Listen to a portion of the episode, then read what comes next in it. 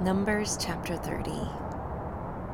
Then Moses spoke to the heads of the tribes of the sons of Israel, saying, This is the word which the Lord has commanded. If a man makes a vow to the Lord, or takes an oath to bind himself with a binding obligation, he shall not violate his word. He shall do according to all that proceeds out of his mouth.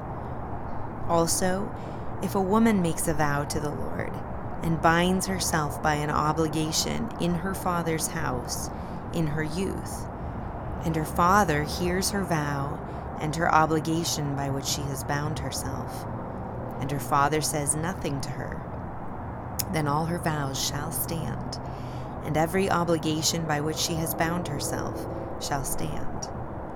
But if her father should forbid her on the day he hears of it, None of her vows or her obligations by which she has bound herself shall stand, and the Lord will forgive her because her father had forbidden her.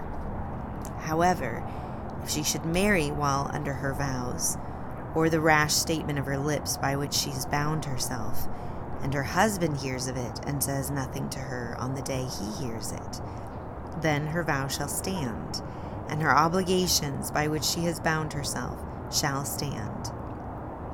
But if on the day her husband hears of it he forbids her, then he shall annul her vow which she is under, and the rash statement of her lips by which she has bound herself, and the Lord will forgive her. But the vow of a widow or of a divorced woman, everything by which she has bound herself, shall stand against her.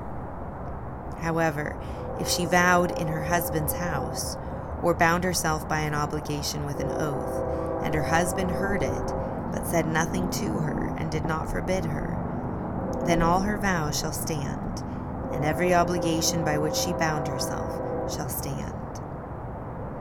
But if her husband indeed annuls them on the day he hears them, then whatever proceeds out of her lips concerning her vows or concerning the obligation of herself shall not stand her husband has annulled them, and the Lord will forgive her.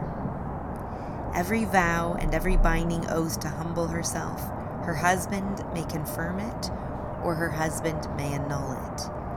But if her husband indeed says nothing to her from day to day, then he confirms all her vows, or all her obligations which are on her.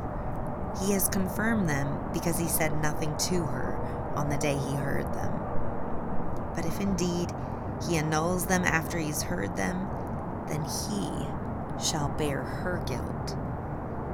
These are the statutes which the Lord commanded Moses, as between a man and his wife, and as between a father and his daughter, while she is still in her youth in her father's house.